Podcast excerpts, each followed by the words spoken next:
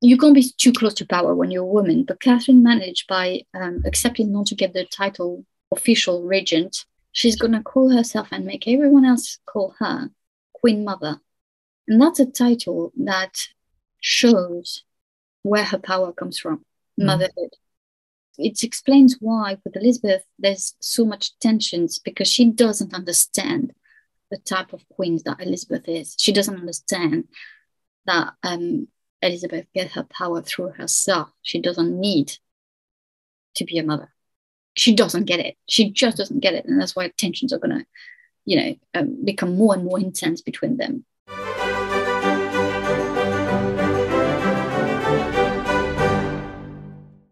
Hello and welcome to the British History Channel with me, Philippa Lacey Brewell. Today I am talking to Dr. Estelle Paranque about two powerful contemporaries of the 16th century, Queen Elizabeth I of England and Catherine de' Medici, the Queen Mother of France, their relationship and how it affected the European politics of the time.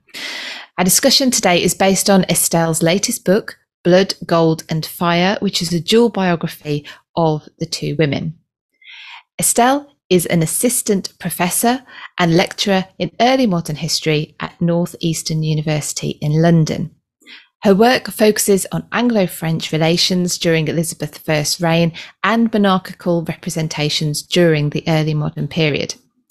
Her works include her PhD, which she published as a monograph in 2018, titled Elizabeth I of England Through Valois Eyes Power, Representation and Diplomacy in the Reign of the Queen, 1558 to 1588. Now, members of my British History Patreon Club have put their questions to Estelle. Their questions will make up the extended ad free version of this episode. If you're not already a patron and you would like to be, then you can find out what benefits you get, are plenty, of being a patron at www patreon.com forward slash British history. One of the benefits is you get to put your questions to future guests. Estelle, I really, really enjoyed your book. Um, and it means a lot. well, so well, I'm so glad that you said you, you know, you made time as well in your your holiday to to speak to me. And I have to say, I'm really grateful. This is not supposed to sound condescending, but to historians like you who give um, who give people like me, who's in, who of course interested in the Tudor period, the context in which the Tudor period, the English focused Tudor period actually um, yeah. took place in, because I think that does get lost. And of course, your perspective, you give well the the wider context, the European, obviously the, the Anglo-French relations of it. So I've given everyone a bit of a brief introduction introduction to you already, but in your own words, can you tell us a little bit about yourself and your work? But also, I'm intrigued as to how you got interested in Tudor history. Okay, so I'm Dr. Estelle Paranque, and um, I've been um, I've been working in academia for um, 12 years now. So uh, it's been it's been a long journey. Uh, I have a PhD in history, and uh, I've I've always loved um, the 16th century, the 17th century, the 18th century. I've always loved th- th- that type of period. I, but at first, I w- I didn't have a strong interest in the Tudors. It came late in my life. Uh, well, I say later, it came at 17. So what I'm saying is like I'm not like you know from a childhood uh, a Tudor lover. First of all, because I'm French, and that we don't really talk about the Tudors um, in France, or as much, you know, uh, from a young age. You would hear like the story about Henry VIII and his six wives, but I have to tell you that it completely like uh, get me like no interest whatsoever. I was just like, what is this bloke with so many wives? And I and I didn't really pay attention. but but what happened was um, my mother has always been a lover and a craver for history. And she took me very, from a very young age to the castles of La Loire, the Versailles, and and all these castles. And and and it's when I got really interested in the kings and queens. I started learning all the names and starting to understand the genealogy and and and why it was Francis I who became king, you know, and and why it was not someone else, and and his mother Louise of Savoy, and then I move on to Henry II and Catherine de Medici, Catherine de Medici, who had such a dark legend, and I'm sure we'll discuss more about that. But it, it was something that I, I I was really like everyone hates her, and I was just like, okay, like that's that's interesting. You know, you're a kid. You're like, mm. You're just taking in. And then I moved to university, and for my university, I did English studies. So I didn't do history um, because my dad was like, "What are you going to be, a historian?" so ah, well, well, actually, but I made my way through because the deal was like, first of all, get another language, be good at it, and then um, do whatever you want.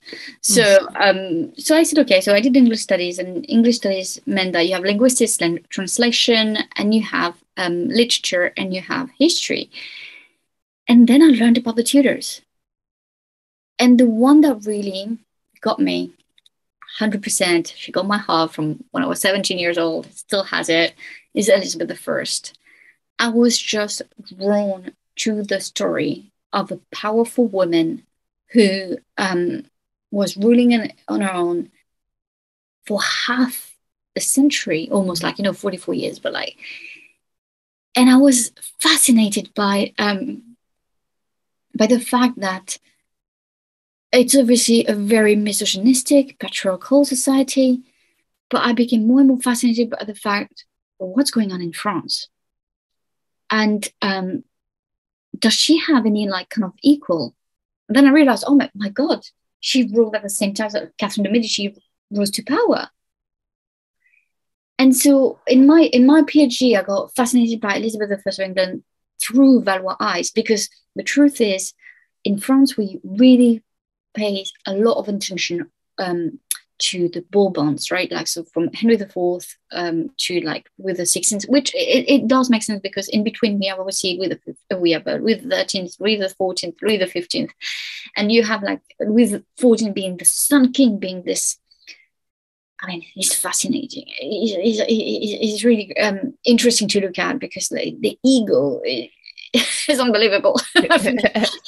you know, you would be top one in terms of like the kings and queens with with big ego, and and I was and so the Valois kings instead, especially the the last Valois, so Francis II, Charles IX, and uh, Henry III, are completely um, demonized by by by, by, by by the society, by history, to, con- to construct a new type of history and give mm. glory to the Bourbons, to the new dynasty. And what fascinated me was like, wait a minute, those last Valois are exactly the kings that Elizabeth is going to have to deal with for 30 years. And it does change the dynamic of a queen when she has to deal with different, like, let's face it, like she, she had for a few months Henry II, then she had for 18 months or 17 months Francis II, then she had Charles IX, but it was not just Charles IX, it was his mother, Catherine de' Medici, for quite some time. And then there was this there was this woman, you know, Catherine de' Medici, who kept being in the picture, you know, of powerful people. And then obviously you had Henry III. Uh, and their stories uh, with Elizabeth is a bit complicated. It started really badly and ended up with an unexpected friendship and I, it's when I did all this research that I realized how crucial they were as well for Elizabeth's reign, and that, as you said, like giving the when you give the context, um, there's no country, France, England, Spain, whichever country you look at, you can't just look at what's going on in the country, mm. because all the reaction, all what's going on, is going to be a reaction to what's going on somewhere else they don't leave alone. You know, like uh, you know, some people made made lots of compared Henry VIII, you know, um, with Brexit and like he was the first Brexiter because he broke with Rome. But that's much more complicated than that. And even if he mm. broke with Rome, he didn't break with with everyone else, and he, he tried so hard to keep good relations. When you look at Elizabeth, you know, uh, the Protestant Queen who have via media a solution, like uh, trying to find a way to um, to basically like uh, make everyone happy to some extent, especially at the beginning of her reign. I agree that after that, the, the policies are, are going to shift. Mm. Um, but when you look at her, she's still trying very hard to be in a very good relationship with her neighbors um, it's really rare when they stop trade. It's really rare when um, when they go a full blown full full blown war, and that's because um, wars is not good for kings and queens. It never is. It's it always creates like um, uh, uh, it's it, it creates too many problems for them Do you see what I mean? So like, so I think it's quite really, um, yeah, important to see, you know, to, to understand that context to really fully understand Elizabeth um, and the Tudors in general, because it's the same with Henry VIII, with Francis I and Charles V. You can't understand Henry VIII without understanding what type of kings were Francis I and Charles V. You know, mm. so, so I think it's that's why I try to do in in all my books. So Elizabeth first, going through Valois Eyes, and my latest one, Blood, Fire, and Gold. Um, so yes, that's that's that's me. You do, and you do it brilliantly. Um, and um, I think as well, you're introducing Catherine de Medici to people who are probably very au fait with Elizabeth I, and we'll go on to Mary Queen of Scots, who kind of kind of makes up this triangle of of uh, queens, uh, European queens, uh, contemporary to each other, um, maybe a little bit later on. But so my audience are probably very familiar with Elizabeth, and less so, I imagine, with Catherine de Medici. So can you just give us a little bit of background to Catherine? Of course, that's not a French name. Yeah, Medici. Well, Medici it's a famous one. It's exactly, but Catherine, which is very, it's very more interesting. Catherine de Medici is the daughter of a French woman, Madeleine de la Tour d'Auvergne, and so she is half French, half mm-hmm. Italian. But her father is obviously Lorenzo II, Duke of Urbino, so he's a Lorenzo II of Medici, so from a very um, a powerful family, but also a family that is um, whose reputation is stained by you know um, lots of scandals, lots of um, they have lots of enemies. Like uh, that's how her father died. Like her father died because he was trying to defend uh, florence uh, you know like so the, it, it, they're not i mean they, they're feared in many ways uh, but they're also loved by other people they have their enemies and uh, they're just a powerful family that um, that for Catherine Medici, like uh, she she she was she had to deal with a very um, sad fate, I would say, because obviously, she, so her mother died um, of consequences of childbirth, probably. So really, like I think it's ten days later um, after Catherine was born, then she lost her father three weeks after that, of uh, in a battle where he's trying to defend um, his city. Um, but the Medici are more than just one woman and one man and Catherine is going to be spending time with her very powerful family. So her aunties are going to look after her, but she's going to lose her auntie. Then she's going to lose her grandmother. So it, it, it's it's it's a it's a childhood marked by death, mm-hmm. and it is important to remember because you cannot like some people say, oh, but you know we shouldn't put like some um, psychology into that, but you can't remove it. You mm. can't like uh, you can't understand someone's decision later on with and it's a sim it's a same thing for us all of us i mean we we can work or not in our baggage but we all have a baggage mm. and we all have a, a, past and we all have like something that have um that happened to us and that made us or broke us mm. because mm. and and we and you're broken but you're still trying to go forward and and and you don't really understand why you why you're broken. At that time, obviously, they didn't have like spaces to have um, um, discussions where they could discuss their past, try to heal from it. So I do understand that we're, we're in a different um, time and place. However, um, forgetting that um, uh, Catherine's childhood is marked by death means mm-hmm. that you completely um, then do not understand her her teenage years and her adult life. And I'm going to come to this. So um, then she was with her, um, with the Pope, who was her uh, uncle, and he was protecting her. And he was protecting her, but he was also using her as a pawn for political ambitions or political alliances. And I'm not saying using in a bad way, it's what men did in the past, it's what some men still do today in other countries or whatever, you still have this idea that women are um, some type of property. And um, it's still, um, it, obviously that is wrong, but that's how uh, people operated at that time. And some were like really like um, benevolent in the in the way that they wanted the best things for their daughters or their nieces or their wives or sisters or whatever. Like you, maybe not their wives, but just their sisters and stuff. And so but others where it was really just about them. For the Pope, I would say that it was a deal that he concluded with Francis I that would protect his niece as well as protect his political alliance with France. He obviously wanted a political alliance with France because um, Charles V started, you know, invading uh, parts of Italy. There's a massive war, war between France and Charles V and Italy, mm. and uh, the Pope chose um, to side with with France on on this, but in a way that he has to be careful. And you always have to understand as well, like the the political alliances, allegiances always shift. and Sometimes mm. they shift, you know, month after month, and sometimes year after year, and it's very hard to keep up. What we know is that uh, in 1533, um, Catherine de' Medici was married to um, Francis I's second son, Henry. And you have this 13 year old girl who had spent all her life in Italy, family from family, family members dying one after another. Mm. You need to remember that. Then she has kind of like um, some safety with her um, with her uncle, but he's the Pope, so he's a target, and he's someone like and he, and he's probably not someone who gave her lots of reassurance and lots of you know love and care, all these type of things. You know, he, he was thinking about the survival of the Medici, the survival of, of himself as well, quite frankly.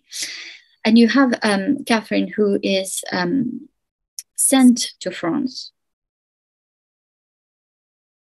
She knows that obviously her mother is French, so it's part of her heritage as well. So, um, but she comes to she's given to another family and as the wife of someone. She's 13, he's 13. Well, I guess on that she was lucky because you have lots of 11 years old, 12 years old, 13 years old, 14 years old given to very old men um, for political alliances. And it's absolutely horrible, horrible, horrible for them, uh, where they, they just don't want to go or they, you know, or they feel like it's, yeah, it's not in their best interest. Well, here there's a match between two teenage people and Catherine fell in love with Henry, like from probably from the very beginning. But Henry didn't. Henry was already uh, had a, a tutor um, who was also uh, someone um, teaching him everything about sex. okay. uh, it's Diane de Poitiers. She's uh, 17 years older um, than him, if not 20, like about that um, gap. And she has a total control on the young teenager, absolute control over him. And Catherine realized very early on that what's going on. And it kind of broke her heart. The the things that's gonna save Catherine is that it's Francis the First. Francis the First is gonna be fond of her. First of all, she's gonna try really hard to be very good at French, and and I believe that maybe if she had an accent, I don't know. Obviously, who am I to talk to people with about accents, right? I have my own French accents, but uh, for for Catherine, I think that even if she had an accent, an Italian accent, she was still ext- like extremely intelligent and mastering French really well. Like I, I don't see her being, you know, it's not like you have other queens where the the, the language is is a, is a barrier for mm. for some time during their, you know, when they arrive in the new country. And obviously, she was not meant to be queen she was not meant to be queen, like Elizabeth I.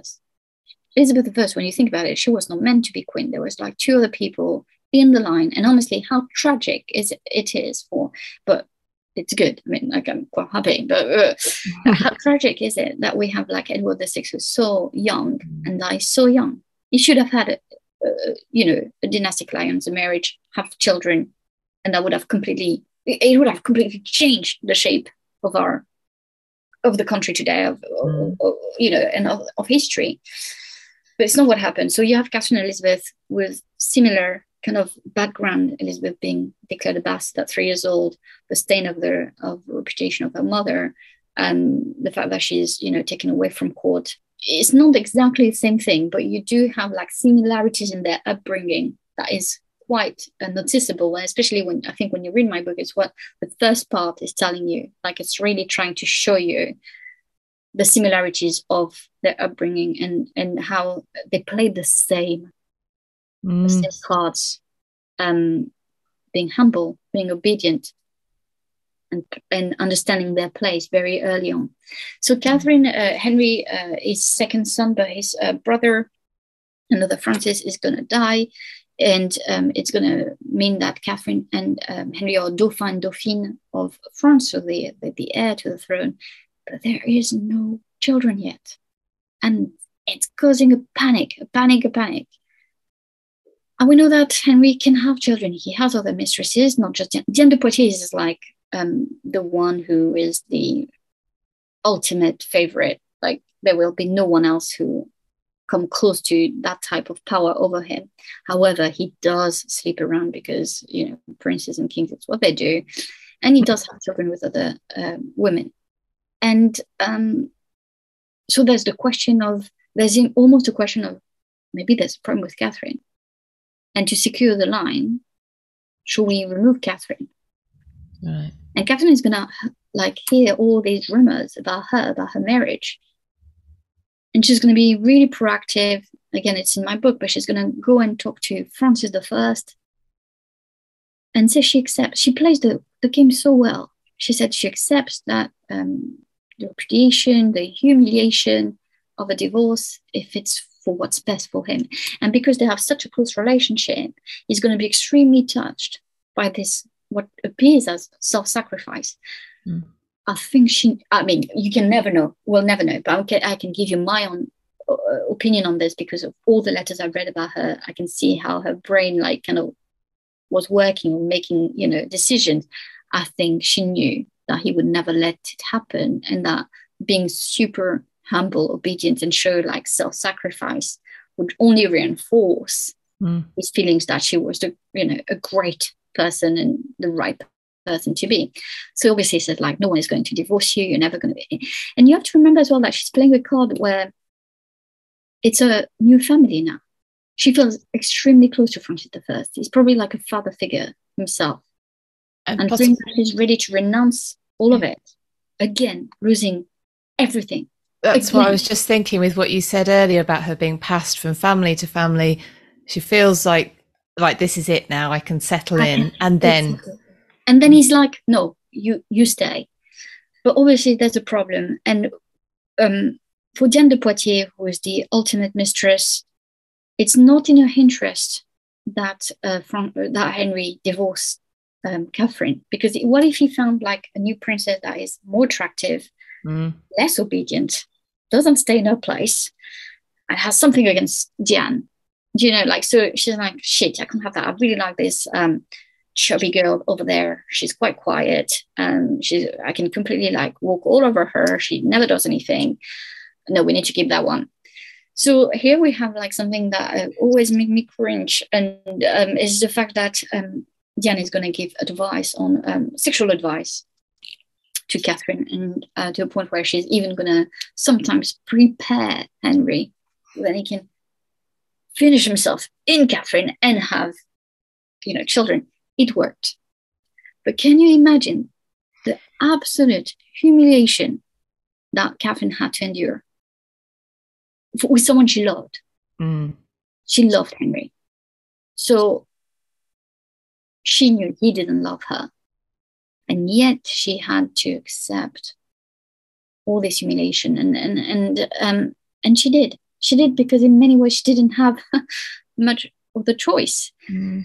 Once she has her children, she has a son, and she has a daughter, and she has a, no, another son, uh, son daughters. Like she has, she has ten, they have ten children together. Not seven of them all gonna go through, like are gonna go up to adulthood. It's amazing at that time. Mm.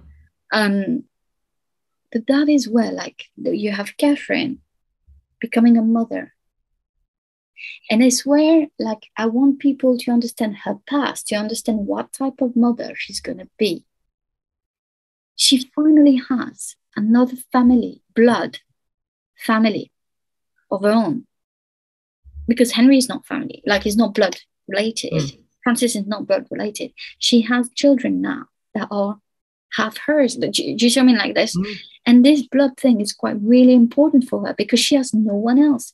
And actually, she, the, the one she has, like, she has a cousin, Cosimo, that she's going to talk to a lot later on.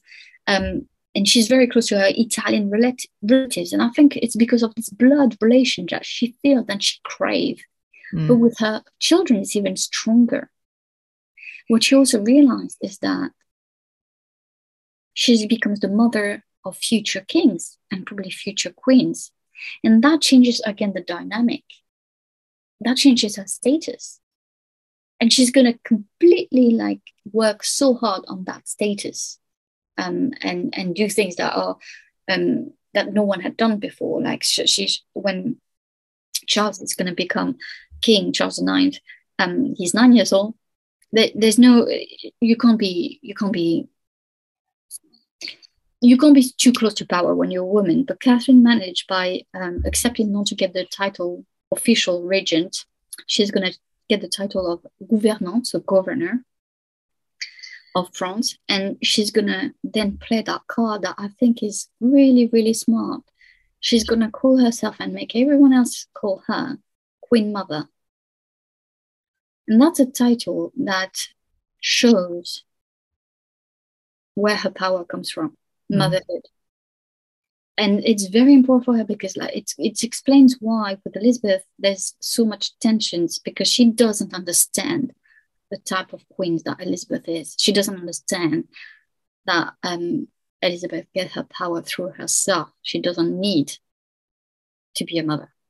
For for Catherine, it's absolutely she doesn't get it. She just doesn't get it, and that's why tensions are gonna, you know, um, become more and more intense between them. Probably because of that. I mean, it's the exact polar opposites: motherhood, virginity. Exactly. Well, virginity or, or single. Like I, I don't want to go down that road because I still don't buy the complete virgin queen. Um, I never did. It, it, it, it, was created in 1580s. It was created to to make her like um, to end all the marriage proposals and, and make her like this to glorify her. Mm. Um, but it, was she or was she not is not even the question. The question is she's a queen regnant in her own right. She's a daughter of a king she's ruling without any other man. Like, uh, and I don't buy the bullshit about having a privy council. Everyone else had a privy council, and you don't tell that Francis I was not ruling because he had a privy council. If you don't have a privy council, you're a tyrant. It has nothing to do with you know ruling. It's just how it worked. You you needed to have advice advisors around you. Anyway, Elizabeth is the one who called the shots, and when she listened to Cecil, when she listened to Walsingham, when she listened listened to Leicester, she makes it because she agrees with them. Hmm. In the end, she's the one who makes who made the rules, you know. Um, but she had to listen to them, and and sometimes they had good ideas. So you know, why not listen to them? Uh, but yes, you have like polar opposite. Catherine the mother, mother of kings, mother of queens, mother of duchesses, mother like you know grandmother as well. Like you know, she's it's a dynasty that is going to come through her. Mm and you have um, Elizabeth,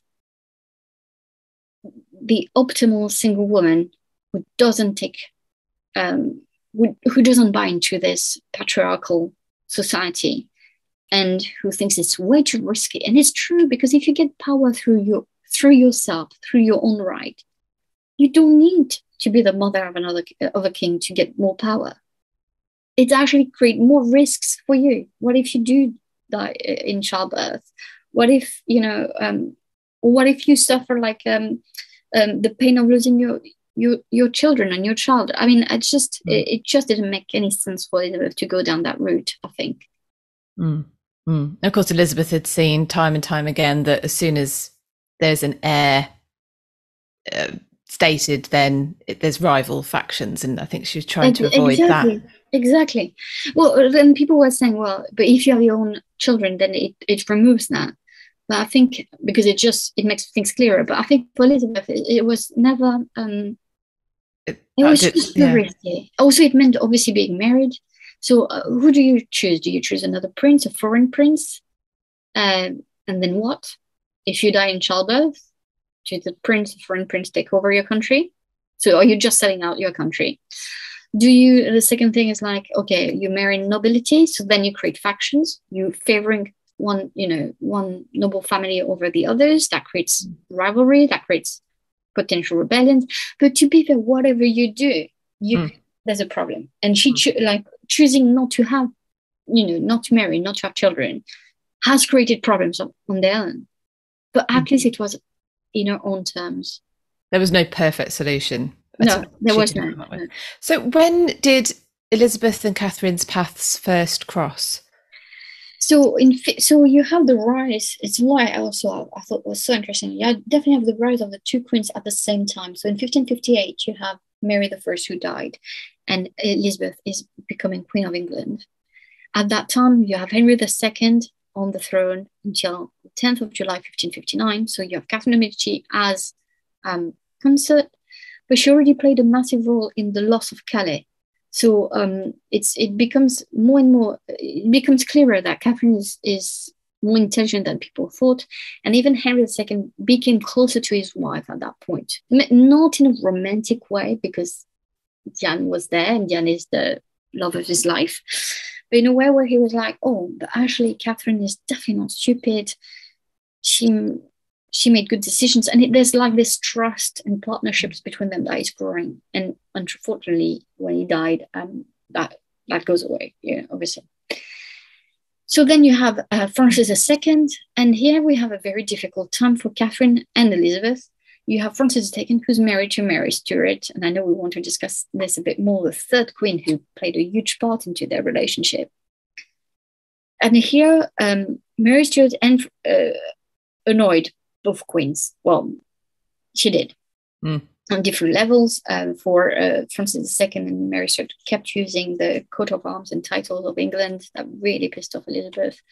And Catherine realized that the Guises were absolutely taking over her son. So she, she managed to get, a you know, um, in the Privy Council talking and giving advice to her son, but he was not primarily listening to her. He was he, he really loved his mom, but he was primarily he was so in love with, with Mary Stuart. He was he was she was in total control over him, and I think she saw Mary Stuart as a second Diane, as a second like the type of woman. And we know that um, Diane and, and Mary were close. Um, Mary Stuart really really admired Diane de Poitiers. She mm-hmm. did admire Catherine, um, and um, I think we have the same type of women, the beautiful ones, the, the charming ones who are uh, absolutely taking over the men they're with, right? Like, and so you have like, uh, um, so Catherine saw that, couldn't say anything, still advising her son the best she could, but but trying not to to interfere too much because again she knew her place. But uh, in December 1560, fate struck again. Um, Francis II died awful on a personal level. I mean, um, you have to understand, like Catherine just, with, with, all we said about death, you know, her life being marked by mm. death. Mm. The, the, death of her husband, he's 40, he's not that old, you know, like they're in the prime age kind of thing, and he died. And then leaving her also like kind of um, um, in a difficult position with the young, you know, children, well, youngish, you see what I mean? Mm. Um, and then Francis II died what a crush. I mean, even if it's in a way it's a relief in terms of political power, it's not a relief on a personal level. It's it's she's crushed. But it meant to get rid of Mary Stuart, to knock down a bit the Guises, who are still going to grow in power anyway, but she is a bit more um, in control of that. And she really played really well. Um, there's a power play between them that is very interesting in 1560s, early 1560s and um, and then you have Elizabeth and Catherine being almost at the same level because Catherine is Charles is too young to to be ruling. Catherine has managed to get everyone more or less on board with Queen Mother, Governor, and shifting and doing what she wants. And here we have two queens where Elizabeth wants to prove to everyone that she's not this, you know, young, stupid young queen that's just 25, you know, late 20s, um, not not smart enough or whatever and she's going to make a mistake. She's going to take on Catherine. She's going to be involved in the first religious civil war in 1562. She's going to provide help to the Huguenots, and um, and it's the first battle. It's the first battle of the queens where um, I, I call it almost a queens' war because it's it's um it's a power play between them, and that that time Catherine won. It's the only time she's gonna because there's something about Elizabeth that I absolutely love and adore. she always learns her lessons. Mm. So the first time around, you see it with Thomas Seymour, you see it with like Mary the First, you see it like she understood really, really quickly. Maybe not quick enough. She always like she can put herself in a situation where she shouldn't be in. But once she get out of it, she doesn't make the same mistake twice. And it's the same with Catherine. I think she completely underestimated Catherine. Please follow the details, get my book because it's it's absolutely brilliant. The, the power play that is between them and and how Catherine is going to play Elizabeth. And Elizabeth then understood, okay, I underestimated you. You're not, you know, you're you're far from being stupid. And then she's gonna play Catherine for over a decade, promising her um, yes, I will marry one of your sons. No, I won't. Yes, I will. No, I won't. Yes, I will. And Catherine buying into that. And you see that Catherine is absolutely determined to, and she says it, she said, I'm determined to make her like change her mind. Absolutely ridiculous. She would never make it, you know, it would never happen.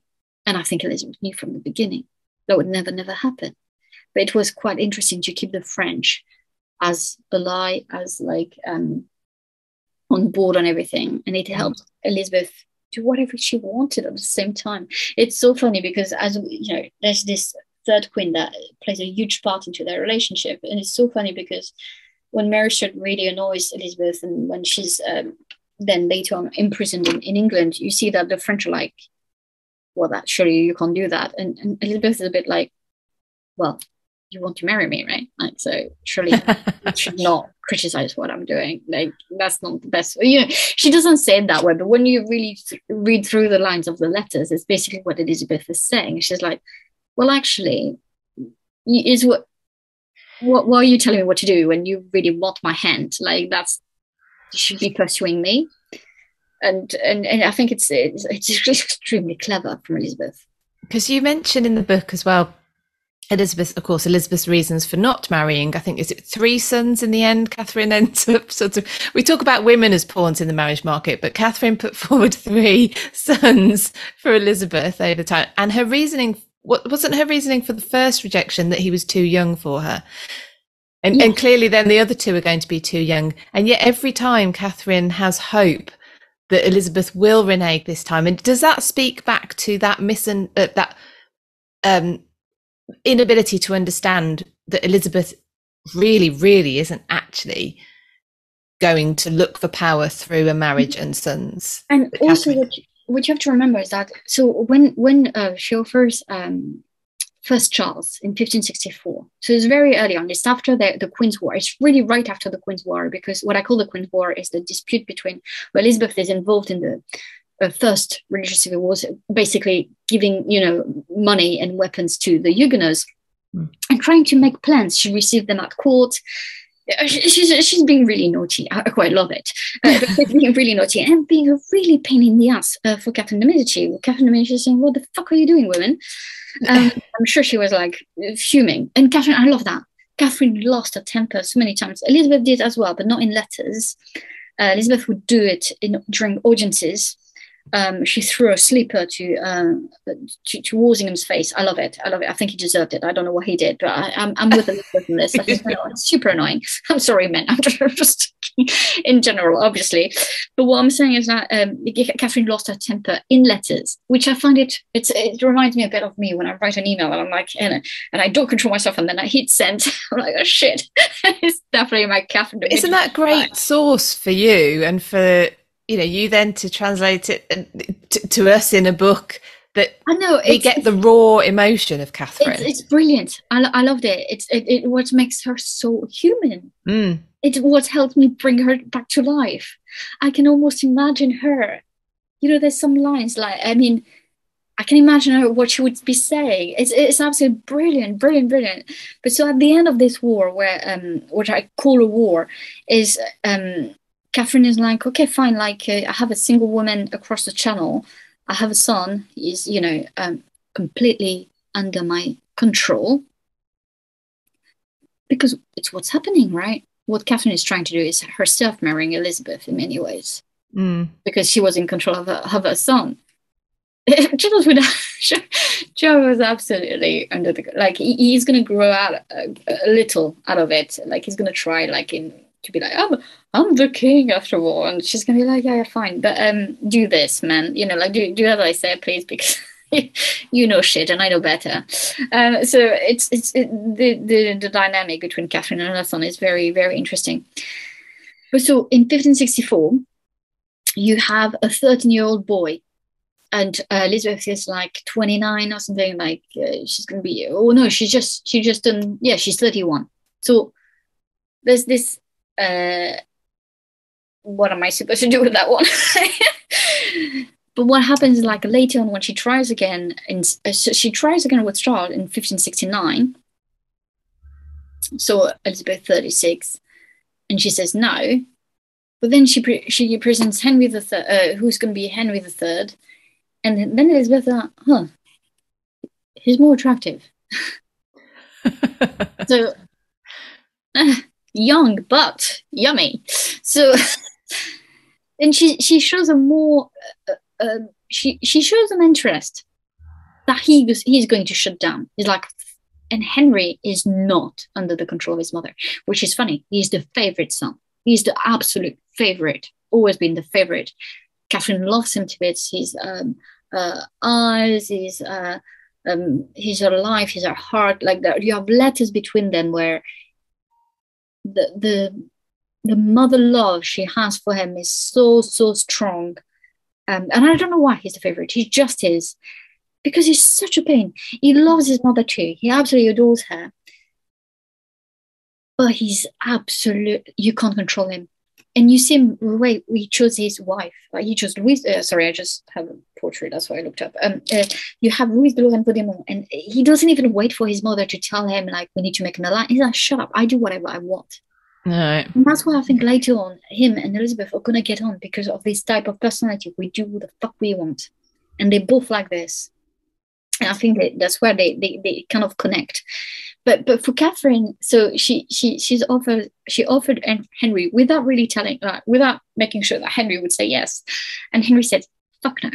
So uh, the the like it, it, it, it's a massacre in terms of of um of um negotiations. It doesn't last. It's like 1570, 71. And then she's like, oh, wait, wait, wait, have a third son. Okay. He's not that attractive, but uh, he, he, he, he's very easy. Like Francis is probably suffering from um, his older brother to be the favorites, and he, he, there's a lot of rivalry between the brothers. Mm. And I think he felt finally that his mother was giving him attention, and he's gonna play what his mother wanted, right? Like so, she she's kind of in control of him, but it's type of an emotional control. Um, and um, and Elizabeth is gonna be like, I think she's going to get on with Fran- I think she's going to find Francis not attractive, but amusing. And easy to make him believe and Catherine believe to play the game yes no. Because it, it it's when it's 71 to 81 81 in in in English sources but until his death 84 in like they still hope that she'll change her mind mm. and what's crazy is that obviously he met we met her in 1579 in 1581 and um, i do think she really enjoyed i think they became friends. I think she really enjoyed his company.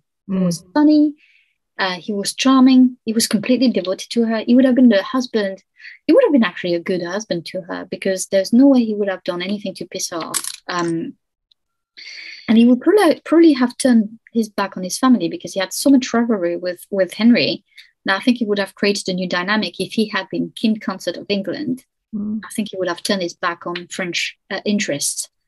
Um, Presumably by this point, children aren't on the cards at this marriage. That's the thing. That's the thing. It's like obviously Catherine is like keeps banging on about Elizabeth becoming a mother one day, saying that it's the thing that she hopes the most, that's you know the best thing that could happen to her.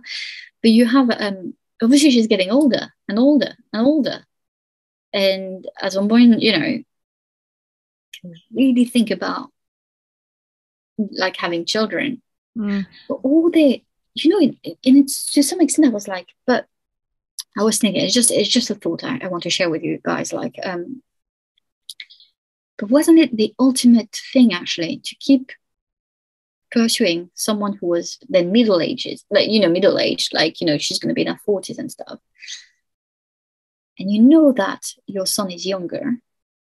So it means that if she dies, if you strike the right negotiation, the right marriage negotiation, the the crown goes to France. Right. Do you see what I mean? Mm. And, and, would Elizabeth imagine like Elizabeth would have like been like, okay, you don't want Mary Stuart to, to be on the throne.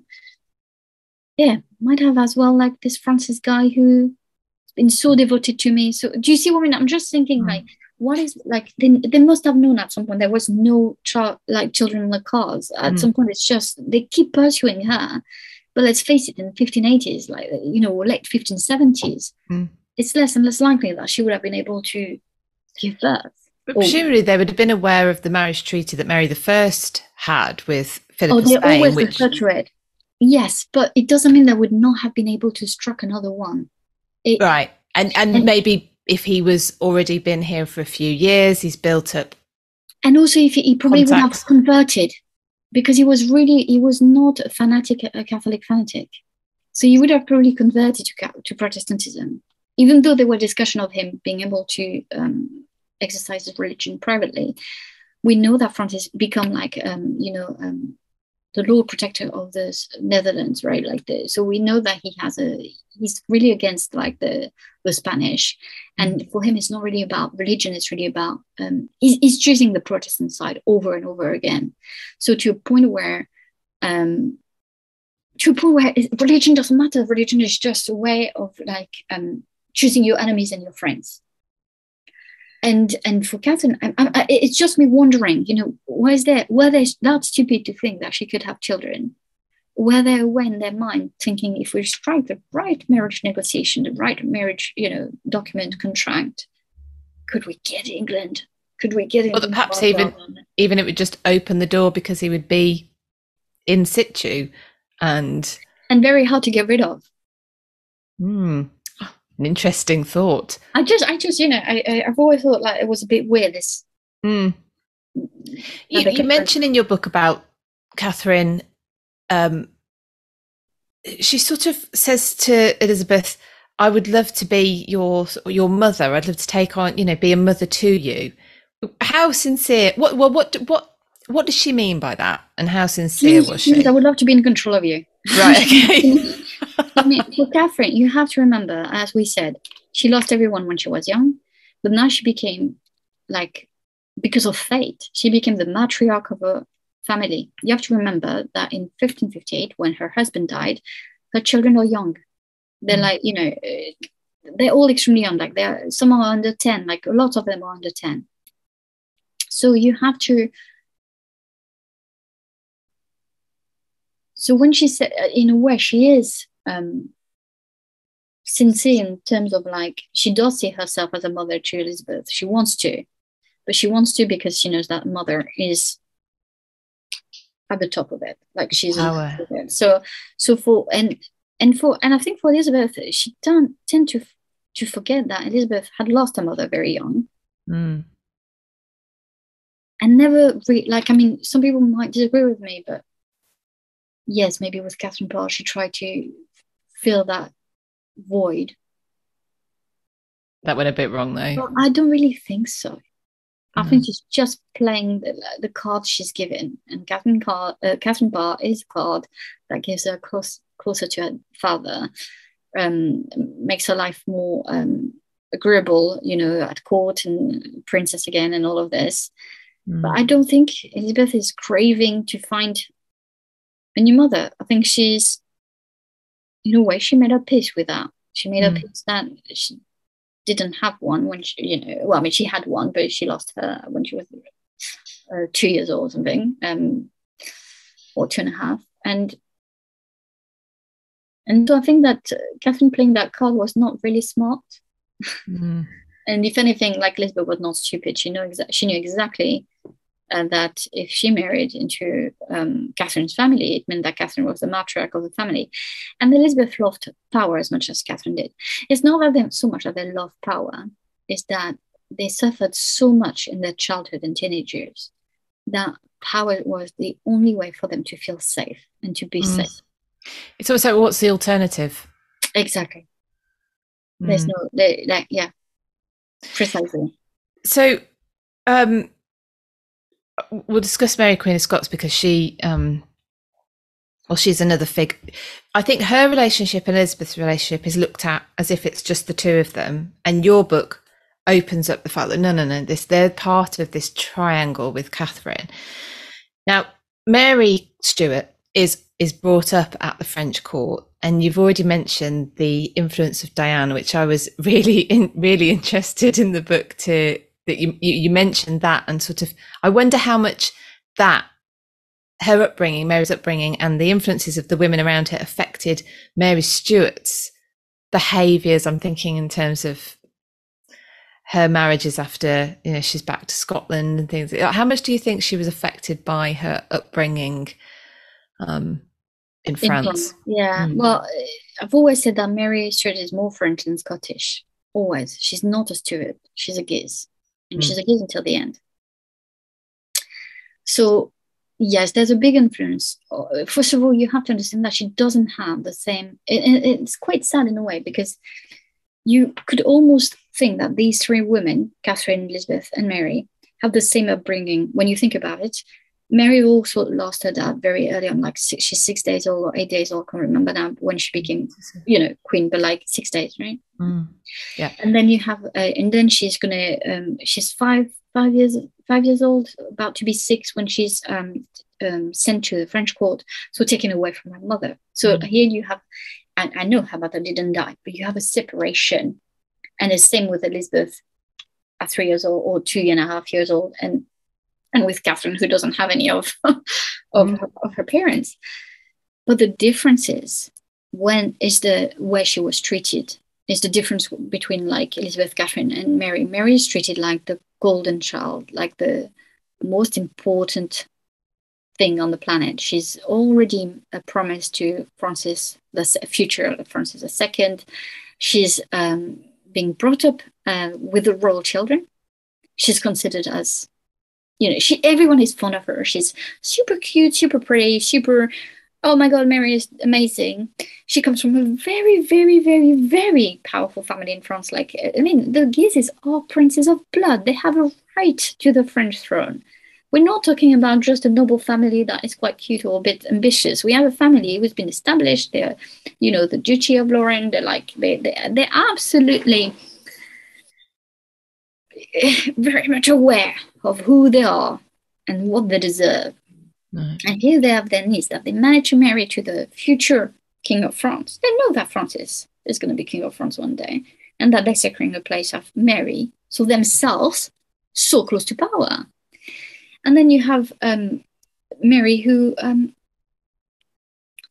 who got very close to uh, Diane de Poitiers because Diane de Poitiers got an interest in Mary because Henry II was really fond of Mary. He thought she was absolutely brilliant, so adorable, so pretty, so this, so that. Uh, so you have a girl who has always been told since she's six years old, you're the most amazing thing on the, on, on the planet. Mm-hmm. And you deserve everything. And you're going to become Queen of France. And you're a Queen of Scotland. And you can have it all. You can have it all. And obviously, at that time, there's no England on the line because there's going to be Mary the First on the throne, and Mary the First is a Catholic, so no problem whatsoever for, for them. Even though they're at war because Mary the First is, is with the Spanish, right? Like, mm-hmm. so it's quite interesting. You're Catholic, but you're you're with the wrong alliance, right? The, the Spanish alliance, the Spanish side. But even if they're at war, there's no um, uh, idea of she should not be on the throne. But when in 1558 Elizabeth became queen. And then Henry II dies, and you have Mary and Francis becoming king and queen of France. The Guises and Mary do not recognize Elizabeth as the rightful heir, the, uh, the rightful queen. They think it's Mary, the rightful queen, because she's also a Tudor. She has Tudor blood. Can you imagine that woman has Tudor blood, Stuart blood, the Guises blood, so Prince of Blood? Like, you, it, mm. it's very important to understand and then she's married to the Valois dynasty.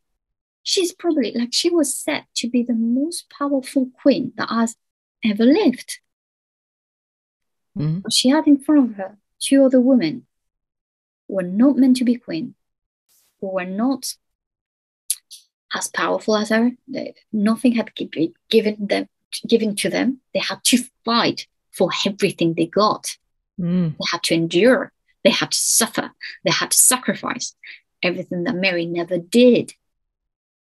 The, the only thing that she did was to live with her mother that she was really close to. But again, she was still put in a, in a situation where she was, you know, protected and safe. I mean, her uncles would have never let anything happen to her. Mm. And and then you have this woman. So you have Mary Stuart, who is a comp- like psychologically is on another planet.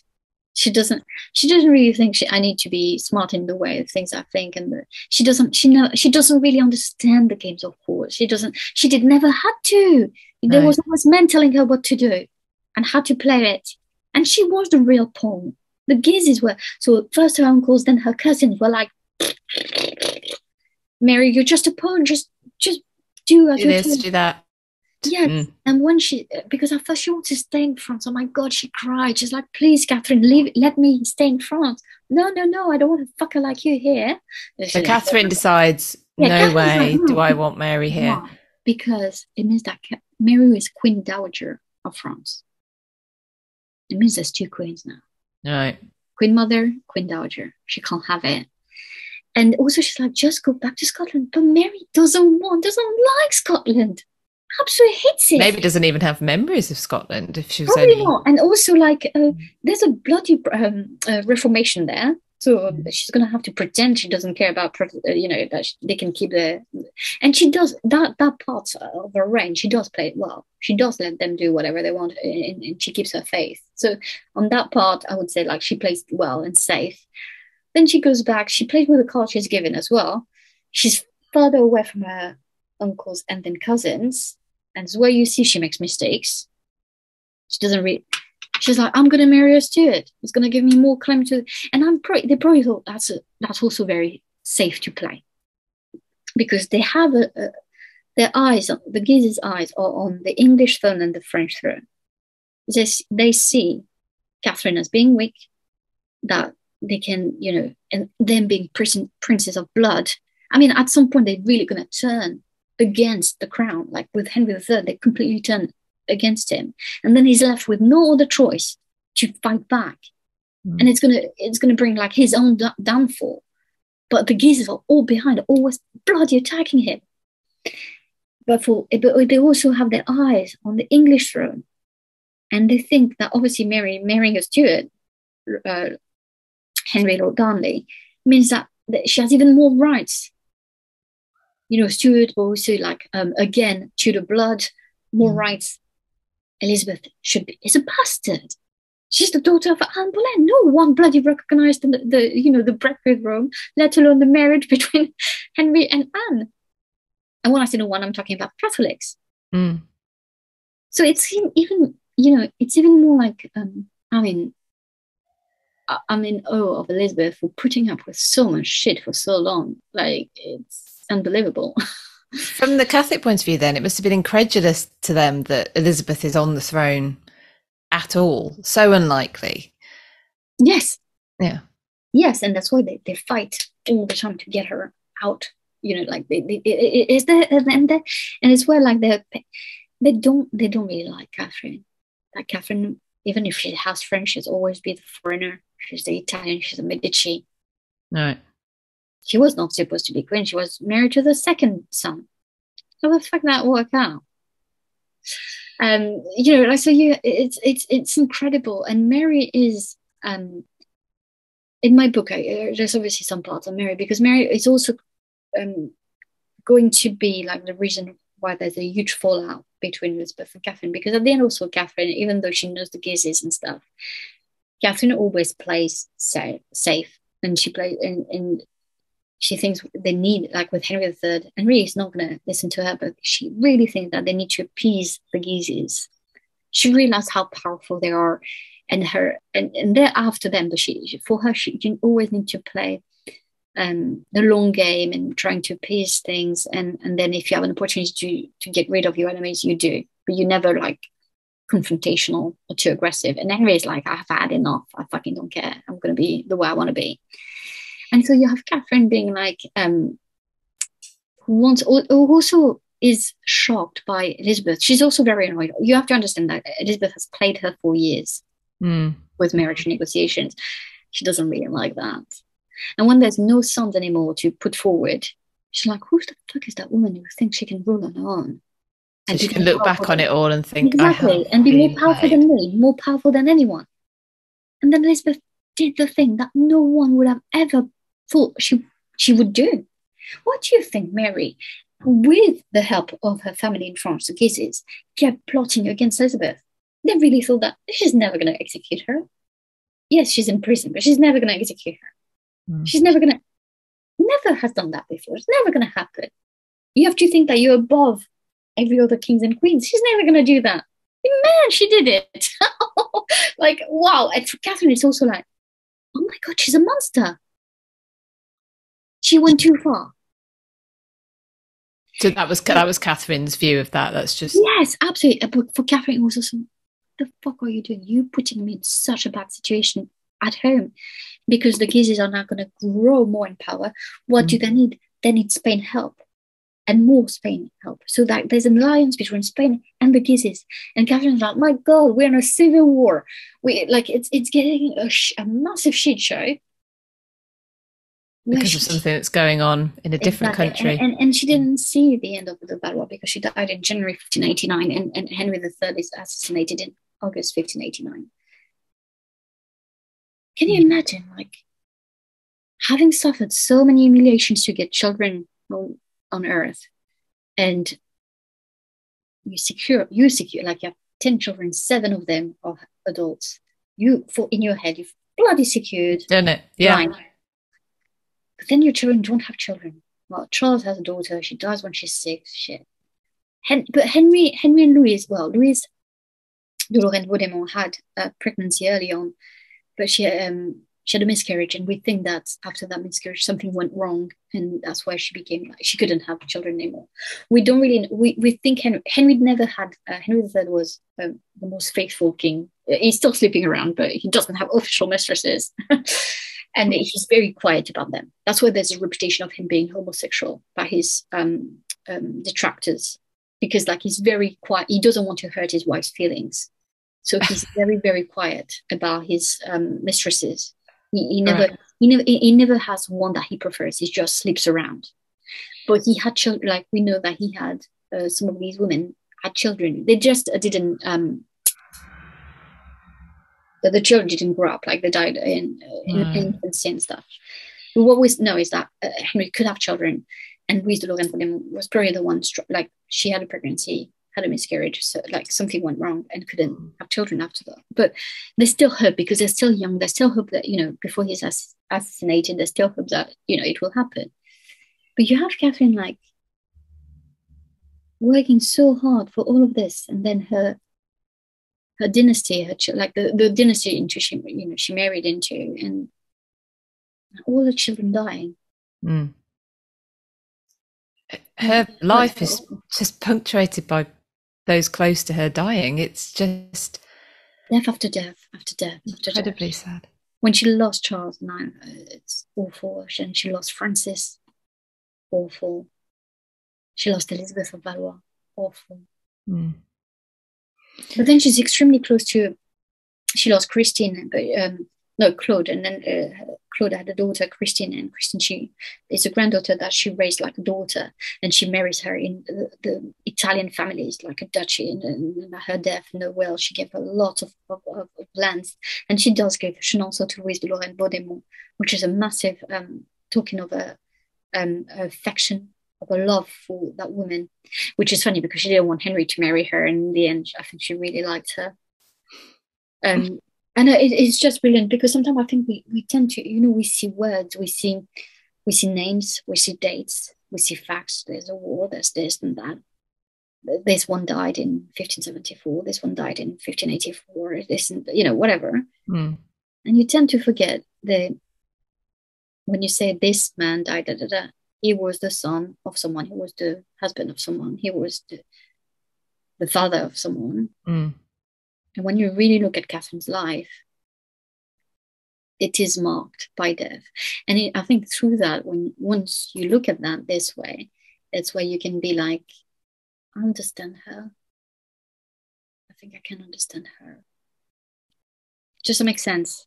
Yeah, it's brilliant. And your book, like I say, I think it's going to introduce, well, you've certainly introduced Catherine Medici to me in a much bigger way than I'd ever looked at her. And I think that's what your book is going to do for, for, for Catherine. You know, you're going to introduce her to, to people who, who love Elizabeth. And I, I think she deserves it. She I deserves to be much better known. So. I think so. And, and the relationship as well. I think it, it's interesting because I do mm. think about. I, I I, I like teasing her. Was was she the biggest rival? It depends how you define a rival. And also, I think it's interesting to. I love the fact that their, their relationship is so complex. It's not mm. just rivalry, it's not just animosity, it's so much more complex. And they tried at times to be friends, and it was a fiasco. So. But didn't you, you mention again uh, uh, in the book of French uh, one of the ambassadors from France who who obviously obviously meets both women who never meet in real life and he, and he thinks that actually if they could have got together they probably would have been i love that. I love friends. that i think i think he's, he's absolutely right. I think they would have loved i think they would have liked each other very much so. And i think it, you know especially if they could have bonded in a in a um, not in a you know in, in official capacity. But if they could have had time like maybe because they both loved hunting so having a hunting party where the two of them could go and they would have shared probably in some stuff. And, and don't forget as well that Catherine de Medici um, knew the stories about Anne Boleyn when she was in France. And so, you know, she, she was friends with uh, Renée de France, so um, the daughter of Louis XII and the sister of Claude de France, so the wife of um, Francis I until uh, 1524. Mm. And Renée de France um, shared stories about um, Elizabeth Mother Anne Boleyn with Catherine de Medici. So like you, I don't know what they said, right? All I know mm. is I think it's really interesting, and um, I think they would have shared things. They would have realized that they were very similar women, and they, they were they have much more in common. Than, for example, I really can't see.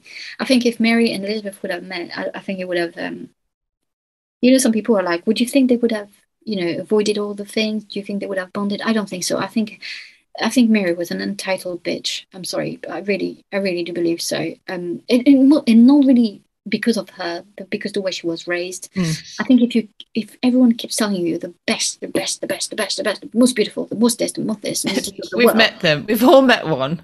Surely. And, you, and, you, and, and, at some point you start thinking that way, mm. and you start shitting on other people. I mean, how bloody ridiculous it is for Mary to shit on, on, Elizabeth for over a decade and then say, oh, by the way, in 1569, I'm a bit uh, in a shitty situation here. Can I come to your country?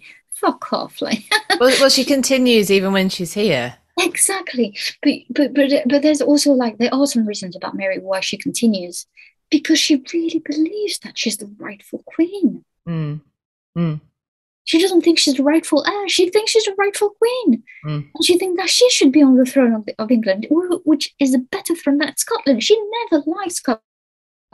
So when I see the Scottish people being, oh, Mary Queen of Scotland, I'm oh, that's, that's, yeah, she, when I see she wasn't Mary that bothered about you. Oh, Mary, Mary Queen of Scots movie. What on earth? You've given her like a Scottish accent? How? And then they all lived in caves. Did you notice that in Scotland? They all, they all live in caves. I know, and it's ridiculous, and it's not making any. Um, you know, it's not.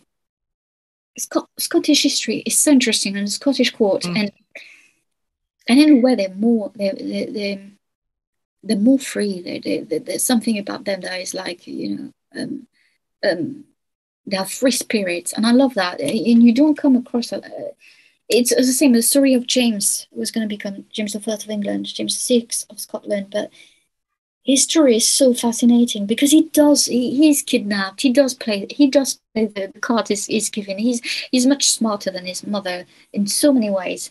Um, and then he, he got what he wanted in the end. He got like you know Elizabeth making him. Um, he, she didn't. Of course, she was going to like I mean, it, I think it's it's a brilliant. I think that's why it's such a period that is so fascinating because we mm. have so so many big characters with different personalities, and yeah. it's brilliant to go through their own their own words and looking at the type of people they were. And that's my point of view on Mary. And I know so many disagree and so many see, see her differently. And please do reach out to me because I don't mind being like, I don't mind debating. And I don't mind also like, uh, maybe being proved wrong. So far, I really don't think I am, uh, mostly because I've read most of the letters in French. And I can tell you that you would have to really wake up early before making me change my mind on American Wisconsin. But I still love the idea that we can discuss it respectfully and respectfully disagree. Yes, because, absolutely. But, but there are tr- truths to Mary uh, suffering. I do understand that at the end, like uh, being in prison for so long, that she's going to give in into, uh, you know, some sorts of plots, but it, she always had. So that's that's a problem with Mary. I think I think she could have made much smarter moves. Um, and and I wish she hadn't been uh, is poisoned by by Diane de Poitiers, by by by the Guises. Like I wish she had she had made up her mind for herself and, and not antagonizing like Catherine from early on. Like mm. why why there's no need to do that you know, this need of always choosing a woman over another. She chose Diane. Well, wrong horse, like, right? Mm. Like, mm. It, it, was not really smart, really, really not smart. I'll ask you one last question then before we um, wrap up the main part of the interview, and then we'll go on to the questions that my patrons have asked. Um, but what, what was Elizabeth's reaction when Catherine dies? Do we know? We will never know. Like, so I found a letter where she, that she wrote to Henry III, and this letter is fascinating because she she crossed a lot of lines. So everything that she said are very nice, very sentimental. It's crossed. The letter is still sent, so I felt like it's almost like you can read it. Yeah. Um. I think. I think Catherine. I think Elizabeth respected Catherine. I think she had massive respect for what she tried to do, for the way she protected her family, her dynasty, her crown. When I say her, it's her sons. And I think she is sad that it happened that way. But it also marked the fact that she no longer has female rivals at all. Her biggest enemy then becomes um, Philip II. And it's very clear because Mary Scott is gone, Catherine is gone. There's only the Guises, but I mean, Henry took care of one. Um, it's, it's basically the the part of the reign where it's the outright animosity between England and Spain. It's where England b- became also more powerful, making mm. choices that were going to lead to um, an empire, right? And it's it's the competition with Spain that drives is driving all of this. So before we finish the main part of the interview, where can people find more about you, where where's best on social media to contact you, and where can they get your book? Yeah, so you can um, um, contact me on Twitter, um, Dr. Estelle P R N Q. But if you type my name, honestly, um, uh, like you you will find me.